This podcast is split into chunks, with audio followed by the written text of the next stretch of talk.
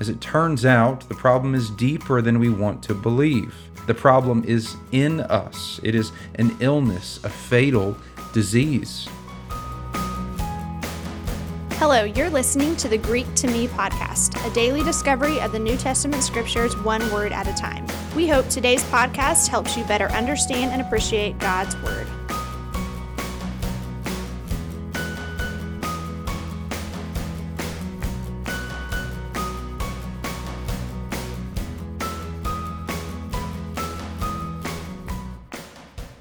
Hi, today's word is cardia. In Romans chapter 6, Paul writes, starting in verse 17, But thanks be to God that you who were once slaves to sin have become obedient from the heart to the standard of teaching to which you were committed, and have been set free from sin, having become slaves of righteousness. The word I want to pull out here is heart. He says being obedient from the heart. Uh, the word is cardia. In the Greek, it simply translated means heart. And you'll notice cardia from the medical term of the study and treatment of the heart, cardiology. While cardia technically means heart, it refers generally to the inner self. It's someone's thoughts and intentions, their character or conscience. It's the feelings or desire, again, at a heart level. We use the word heart the same way in our vernacular. We say that we love with all our heart, or we mean something from the bottom of our heart. Biblically, this is the center of the person or the seat of the spiritual life. In answer to the question, what is the greatest command, for example, Jesus answers in Matthew chapter 22 You shall love the Lord your God with all your heart, with all your soul, and with all your mind. And the thing to understand here is these are not necessarily three distinct places in the human body, but rather three different ways we express our single minded devotion to God. The heart is used to describe almost every aspect of the Christian life throughout Scripture, good, bad, and ugly. For example, in our consciences, God has written His law on our hearts. The kind of obedience God desires, as we read in our text in Romans 6, is obedience from the heart. Similarly, saving faith means much more than mere mental assent to the things of God, but belief from the heart, confessing with our heart that Jesus is Lord. God's standard requires more than just good works. He calls for holy intentions and purity of heart. And as Paul writes in 1 Thessalonians chapter 2, we live to quote, please God who tests our hearts. But mankind has a heart problem. We have a spiritual case of heart disease, and it's hereditary. It's passed down from our first parents, Adam and Eve. The Bible describes a fatal condition of sin sickness of the heart, right at the core of who we are. Sin has compromised our spiritual health. Our natural desires and intentions cannot be trusted, and our hearts have been hardened. We need a heart transplant, in fact. We need new hearts of flesh and the sinfulness cut away, a process that Scripture refers to as the circumcision of the heart.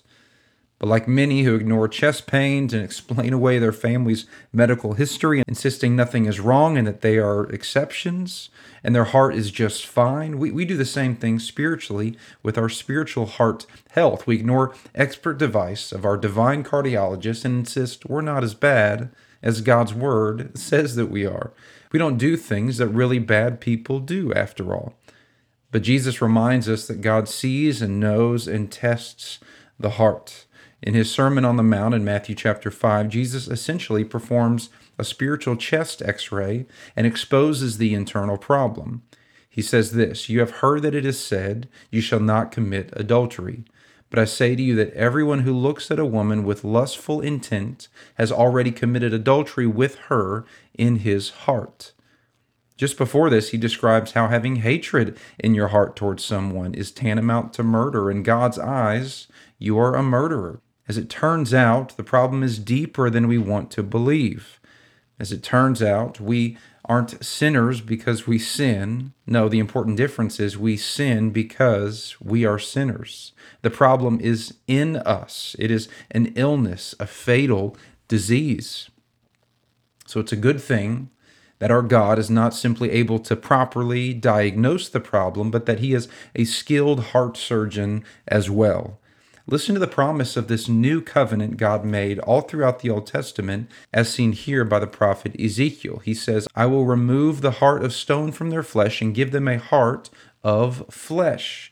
This is stated in Ezekiel 11 and chapter 36 as well. It's repeated in Jeremiah 31 and mentioned again in Hebrews 8. This is essentially the work of regeneration. It's the miracle of salvation. The moral reality is this that our hearts have flatlined. They've stopped completely.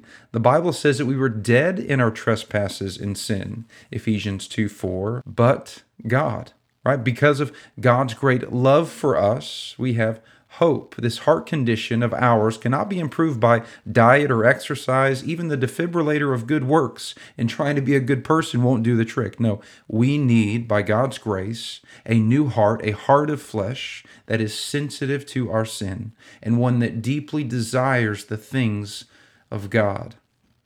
And so, Christian, how is your heart health? Do you evaluate sin at a thought level or at a desire level? Can you say with the psalmist in Psalm 119, Let the words of my mouth and even the meditations of my heart be acceptable in your sight, O Lord? Do we obey God and love our neighbor, quote, from the heart, as in with happy gratitude to God, with genuineness and sincerity? Is there, speaking of sincerity toward man, is there sincerity toward God in our worship that goes beyond saying the right things and doing the right things to a, a true intent to desire above all to please Him?